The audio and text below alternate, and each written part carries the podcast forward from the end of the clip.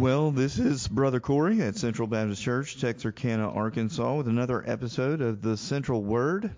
And this morning, I just wanted to give you a, a, a short word of encouragement, I hope, um, as we continue. We're now in month number three, I guess, without a pastor. And as the search for a pastor continues and um, our church members are are being asked and called to do different things around the church. My encouragement to you today um, is to not grow weary of doing good, and I want us to look at a few passages of scripture this morning, just to kind of solidify that in our minds and our hearts. Um, I know that at times we um, especially when it seems like there's not enough people to do the things that need to be done around the church, and we get um, we get involved in so many things. We um, we're teaching a class, we are helping um, on a committee, we're doing all kinds of things, and some things that we may not have done before, and we can get tired. We can get tired, and we can say, "Oh man." Why am I doing this? Well, you're doing this because the Lord has need of your service, and, and um, we need to understand that that first of all, these things that we do, if we do them in our own strength, we will get tired, we will grow weary. And so as you're doing these things around the church, as you're as you're serving the Lord, each and every week at either our church or whatever church you may belong to, if you're not a part of Central Baptist Church, you need to understand that uh, if you start trying to serve the Lord in your own strength and not through the power of the Holy Spirit, then you will grow weary. And Paul tells the Galatians in chapter 6, verse 9, he says, And let us not grow weary of doing good for in due season we will reap if we do not give up. And members of Central that are listening to this, I want to encourage you to not grow weary of doing good. Paul tells us if we do not give up, we will reap in due season. And that's not to say that we're going to grow, uh, we're going to double in size, and all these things are going to happen, and and, and but but we will reap what God wants us to reap in due season if we do not give up. And this context here in Galatians is is of bearing one another's burdens in the church, and I believe we do a wonderful job of that. We are we are quick to pray for each other. We are quick to serve one another, and we are quick to love one another. And I am grateful for that. I'm grateful for all of those who have stepped up in the in these past few months and weeks to to serve in areas where maybe they are um, not as familiar and to help make sure the work of our church continues in the way that it should.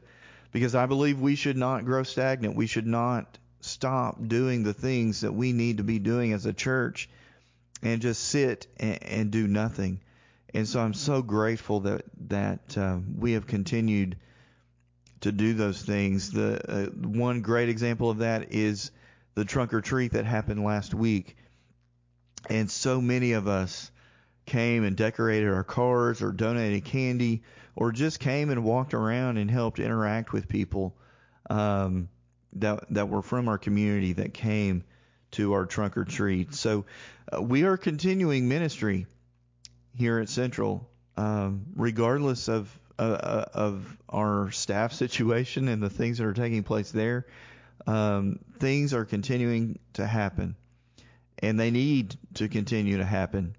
And my goal here this morning is just to encourage you to uh, to press on, to keep going, to keep doing those things in ministry that need to continue to happen, to to persevere um, in spite of circumstances. Sometimes things go on in our life and we're like, oh, uh, I've got this going on, but I need to go to church. I need to do this. Well, make sure you're doing it in the strength of the Lord. make sure you give those things that are taking place to him so that he can he can help walk you through those things that are outside um, that are stresses that are, uh, are circumstances that are we may consider to be unfavorable um, but just turn those over to the Lord and ask for his help to persevere through those things so that you might continue to do the work uh, that he has for you through the church uh, another another verse that I find encouraging is from Paul. excuse me. It's from Paul to the Corinthians. So 1 Corinthians chapter 15 verse 58 says, "Therefore, my beloved brothers, be steadfast, immovable, always abounding in the work of the Lord, knowing that in the Lord your labor is not in vain." And folks, the things we are doing at church, if we are doing it if we are doing it for the Lord, if we are doing it in the name of the Lord, then our work, our labor that we do for him is not it is not in vain. Um, it has a purpose. and that purpose is simply because the the Lord has called us to it, and we can uh, we can know that this work that we do is not in vain because of the victory that we have through Jesus Christ. The verse right above that says, "But thanks be to God who gives us the victory through our Lord Jesus Christ." And then verse 58 says, "Therefore." So because of that victory, we can be steadfast, we can be immovable, and we can be always abounding in the work of the Lord, knowing that that labor that we do for Him and through Him is not in vain, that He will use it and He will give you a purpose in doing that labor, in doing that work for Him. And then lastly, um, in the book of Hebrews, be encouraged by this be encouraged to endure uh, the race of the Christian life, to not grow weary. Um,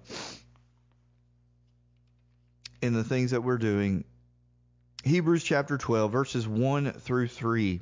Therefore, since we are surrounded by so great a cloud of witnesses, let us also lay aside every weight and sin which clings so closely and let us run with endurance the race that is set before us, looking to Jesus, the founder and perfecter of our faith, who for the joy that was set before him endured the cross, despising the shame, and is seated at the right hand of the throne of God. Verse 3 Consider him who endured from sinners such hostility against himself, so that you may not grow weary or faint hearted.